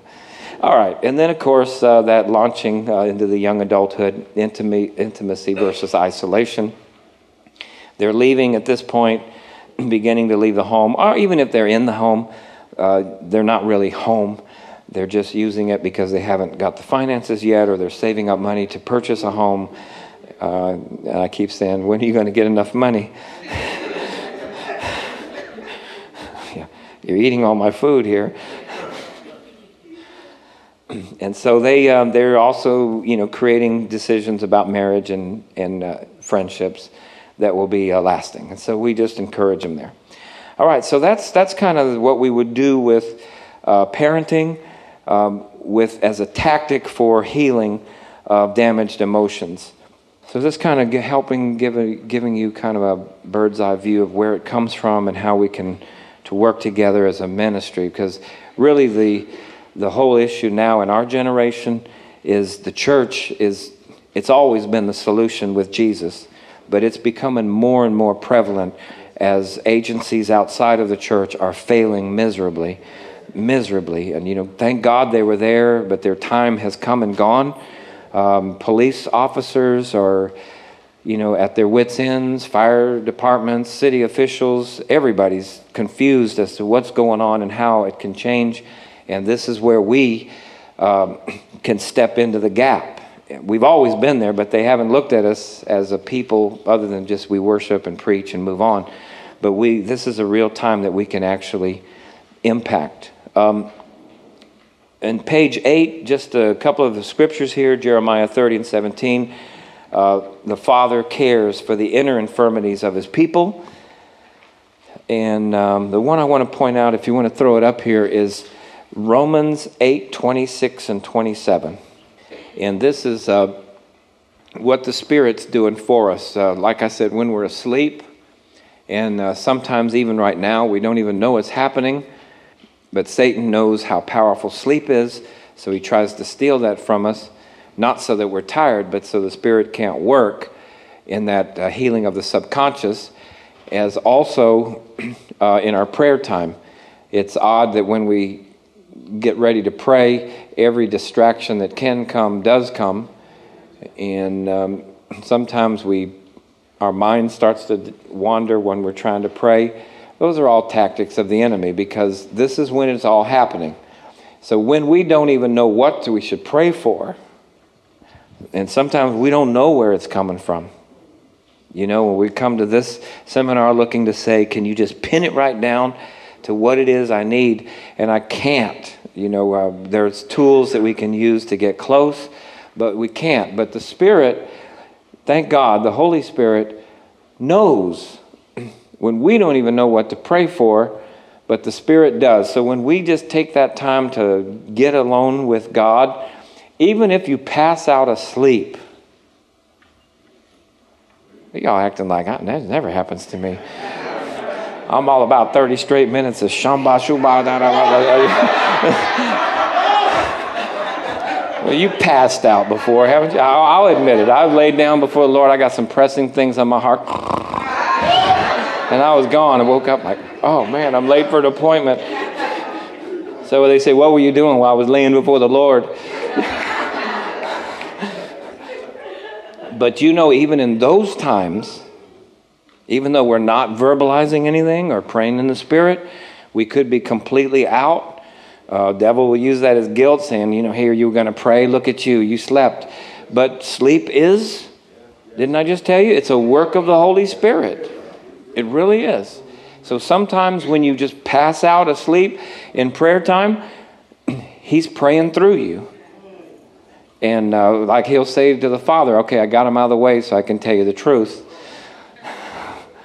and here's what they need. And he begins to make intercession uh, with groanings which cannot be uttered. So in the past, we interpreted this when, when we're praying and we get to that groaning and utterings, but it's the Spirit. Notice it's the Spirit groaning.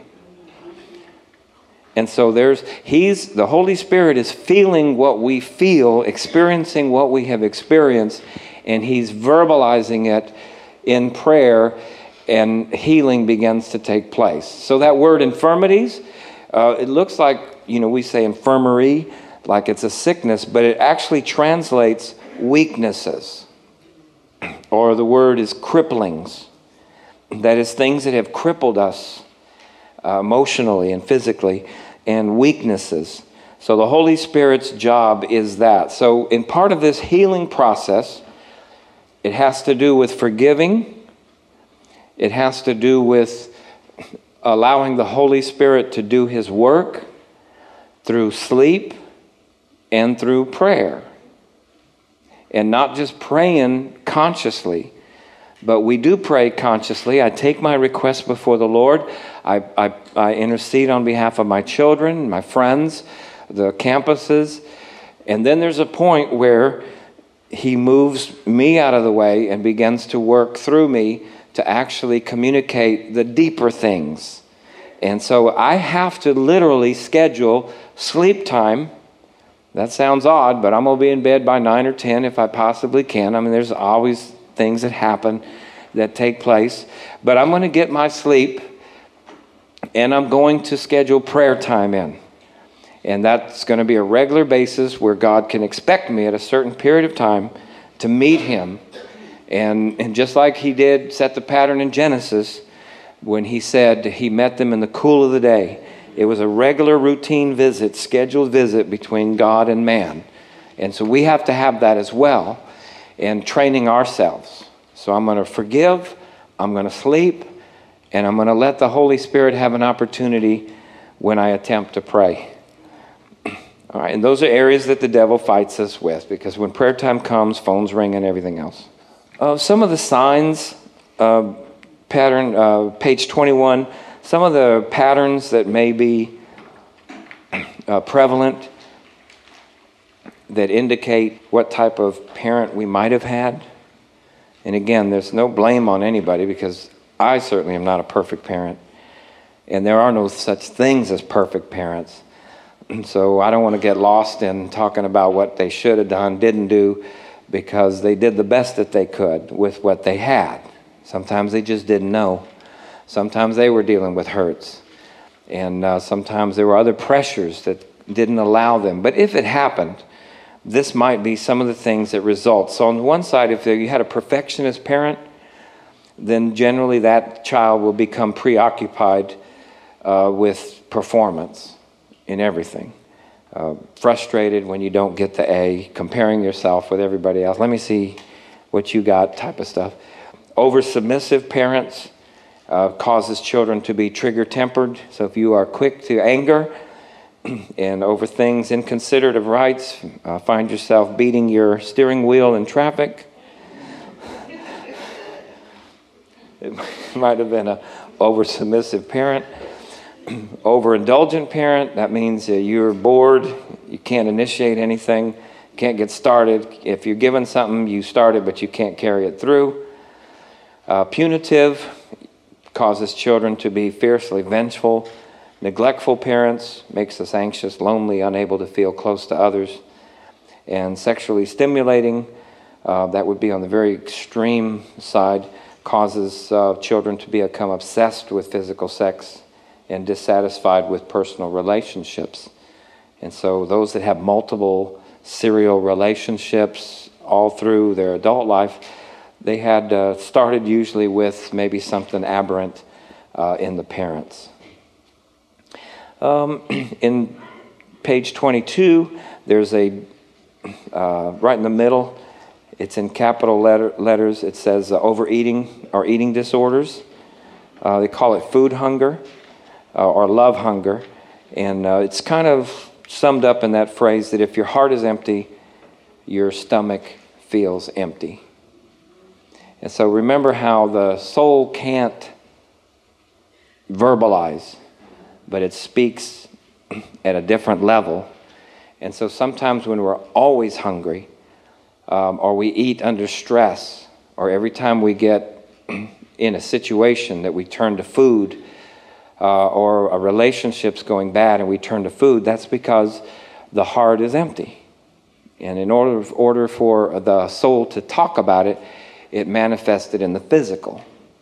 And so it doesn't mean that if we're obese that we have an eating disorder, because I've seen people skinny as a rail that ate more than anybody else. I mean, they just ate. I'd be like, wow. you want mine? You want the? You want these? Okay, have the French fries. You know, go for it. I'm like, wow. If I eat them, I'm going to blow up five pounds. They eat them; they look the same. But a lot of times, when there's when there's that chronic issue, it's a sign of an empty heart. So just remember, there's things that are going on that are not verbal, but that they do speak about uh, hunger for love. And so, no place is it better than in the church. Because, you know, in here, when we talk about the term God's unconditional love, you realize that there's nothing you can do to make God not love you. Now, I'm not, I'm not talking about once saved, always saved, because there's a lot of people that went to hell that God loved and still loves. So it means that nothing you can ever do to God or do in life will ever make God not love you. And that's how we really are in the home. If you're a, a parent, you realize there's nothing your child can ever do to make you stop loving them. Now, you might want to administer some discipline. You might be very upset with them. You might be very angry with them. You might corral them. But you love them. There's nothing, nothing they can do to make you stop loving them. And God ministers that in the church. And when we realize that we can teach that to people, that there's nothing you can ever do or have done that makes God love you less, it begins to release people uh, from their damaged emotions. And so we have to teach the love of God. We have to maintain the rules because God has rules. And they're all listed here in the Bible. If they weren't important, He wouldn't have given them to us. And we have to teach those. But beside that, if we fail, He still loves us. And it's the same with the home. We teach that to our children. Um, no, page 25, there's this phrase right in the middle. It says, Are you the family scapegoat? In some families, there's the scapegoat. All right, this goes back to the book of Leviticus when there was the trespass offering and uh, Israel came together. Today they call it Yom Kippur. It's a holiday that generally takes place sometime in October. And it's the one day that Jewish people can be forgiven of all of their sins. Okay? So uh, they can be forgiven as they, in the old days, through the sacrifices, but since that's gone, they rely on Yom Kippur. So you got to stay alive to Yom Kippur. and it's the one day, if you've ever been to a Jewish synagogue, any day but Yom Kippur, you'll wonder why do these people even keep the doors open? There's about five or six people in there in a building that would hold 500. But on Yom Kippur, you can't, you can't find a parking place. They're all there because that's the one day all their sins can be forgiven. So in the old days, in the Old Testament, they would all gather in Jerusalem, and then the priest would come out and he would list all of the sins of all the people. And he would place his hands upon the head of a goat and literally transfer all of their sins onto the head of that goat. That was called the scapegoat. Then they would pick that goat up and carry it out into the wilderness and release it into the wilderness to either die of starvation, be eaten by a beast, but it was gone. So all the sins were gone for a year. Now, in families, some families, individuals or a individual can be selected to be the scapegoat. And if it's you, God bless you. because it's probably the one thing that will lead you to Jesus faster than anything because nobody else wants to talk to you, the family, because everything is your fault. It's always you. If you had not done, if you had done, and you always felt guilty, you were the one everybody dumped everything on, and it becomes the scapegoat, the one who acts out. And here's how it works uh, in an addiction, an addicted family. So let's just take alcoholic family. You have, uh, and just for the sake of explanation, let's say the dad's the alcoholic and the mom is the, the non alcoholic. But truly, she's what keeps him doing what he does. Because he can't make it to work because he drinks, so she works three jobs to pay the bills, gripes about him all the time. But the truth is, she's keeping him going. So she's helping him. So at some point in time, she reaches a point where she just hates him and can't go on anymore. Maybe she's gotten with some of the sisters and they've told her, you need to lose that man, he needs to go. And so you've decided you're going to leave, so you start to leave making plans to leave. And then all of a sudden, the one child acts out, throws a rock through a window, throws a rock at a car, goes down with a group of kids, steals something from somewhere, gets in trouble with the law, and then all of a sudden, or falls and breaks a bone, any number of things. And so all of a sudden, you call daddy, you get together, you run, you take care of Junior, and then Junior recovers or pays his debt to uh, the city, etc. And now you two are together again because of the scapegoat. So, see, and then all of a sudden, uh, now you're starting to break up again. Guess what Junior does? Because Junior's been assigned the job Yes.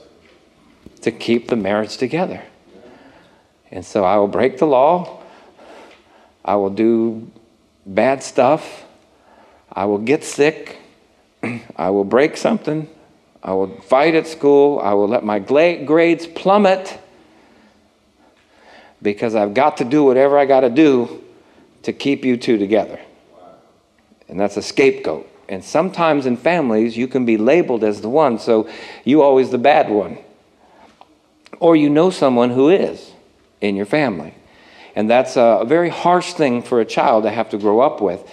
and um, once they have met the Savior, Jesus, and understand that the scapegoat has already been paid on the cross, it releases them from having to be a part of that. A lot of times they stay in those families because there is no other options. So when the church becomes their family, you see, then they can leave father and mother and find a home in the house of God. It behooves us as the people of the church to be healthy and uh, not perfect. Trust me, we're still going to have our fallen outs. We're still going to have our attitudes. We're still going to have our moments.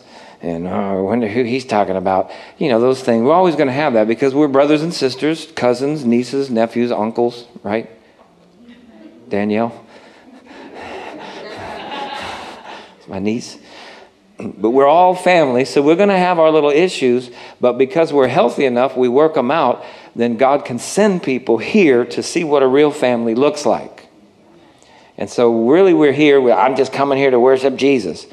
True, but you're also here to show the world how we're supposed to relate instead of every six months moving on to another church. Page 27, and we'll be out of here just shortly. Uh, page 27, uh, seeing the need. And this is uh, in Genesis 37 19 through 28. Uh, that's the story of Joseph. And I think you know the story of how, you know, he was sold by his brothers and he got uh, where he got. And in the end, when he realizes that all that took place for this purpose, he was saying, What you meant for harm, God meant for good. And this is called reframing. Reframing. And this is what we need to do when we recognize there's some damaged emotions is we've got to take a look at the past and put a new frame on it. Okay? Because he could have easily been bitter, resentful, hateful, and told them when they showed up, he goes, You think you're living here? After what you did to me? Uh uh get out of here. Or imprisoned them. He could have done any number of things, but see, he reframed it. He said, What you all meant for evil, God meant for good. See, that's reframing it. So reframing is is when you have a picture in your house and it's just not really popping. And you say, "Well, let me get a new picture or better yet, let me go look for a new frame."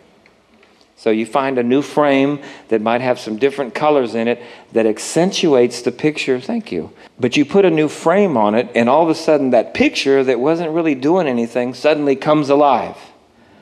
That's reframing.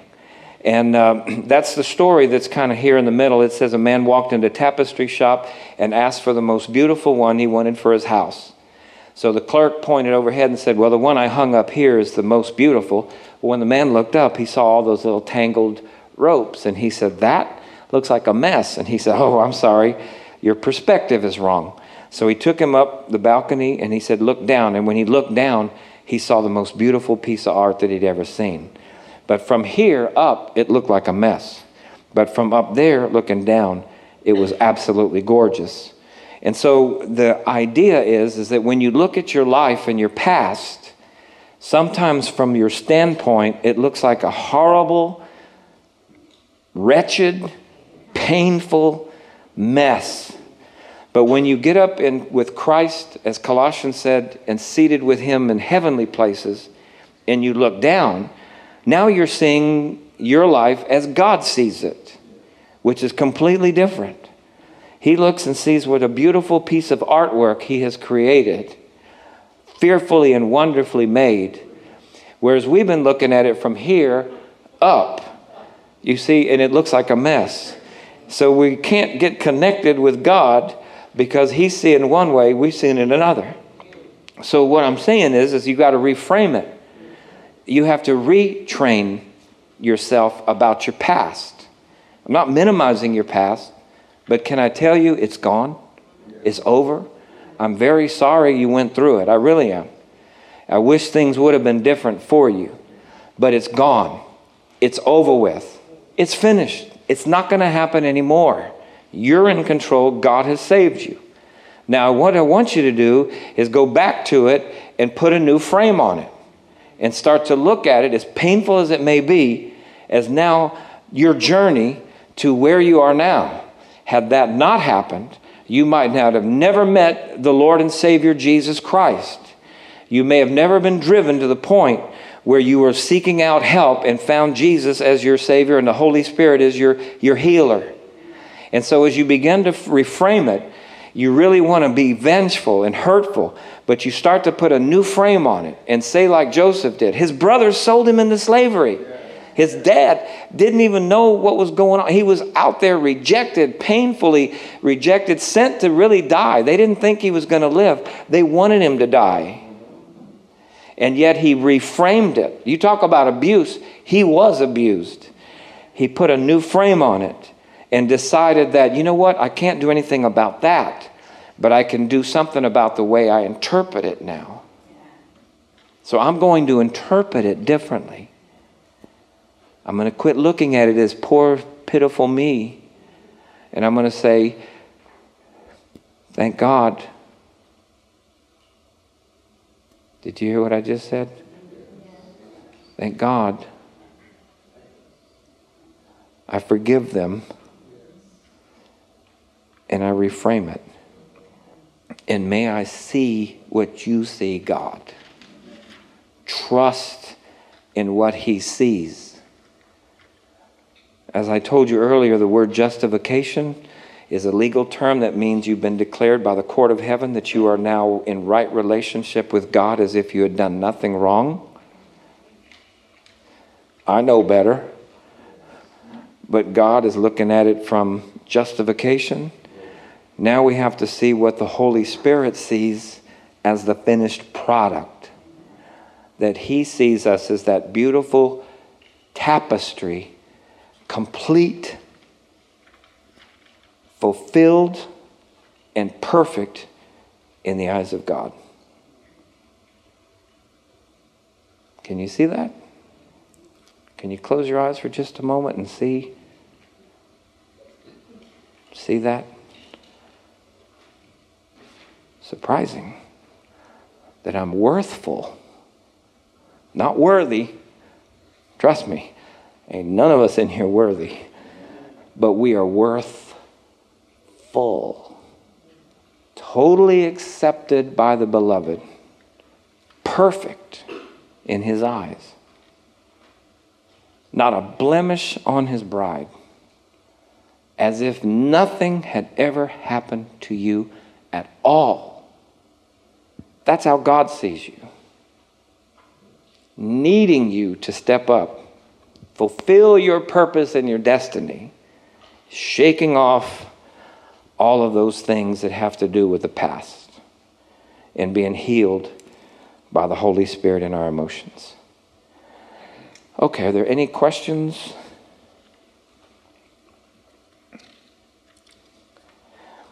that issue about the inner vows is on page 29, in case you wanted some scriptures uh, to use. On page 30 is the honoring of your parents.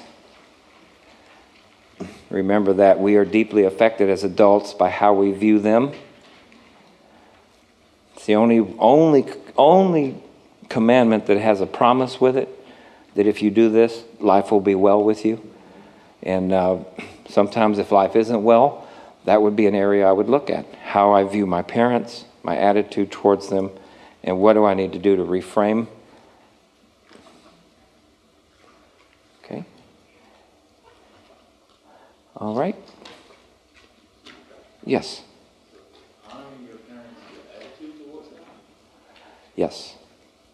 No judgment. I can honestly say there's some things that my parents didn't do right looking back, but I don't hold them in judgment for it. I understand the circumstances, I understand the times we were living in. Yeah. And it wasn't personal, and I release them from any offense that I have. Yeah. Um, for your homework, you can do on page 39 is um, how you can begin to pray, and uh, each day what you need to do. These are the steps for post prayer instructions on uh, maintaining what we call deliverance from he, uh, from uh, damaged emotions. And that sometimes part of it is you've got to change who you hang out with at work. and uh, because they might not be healthy for you.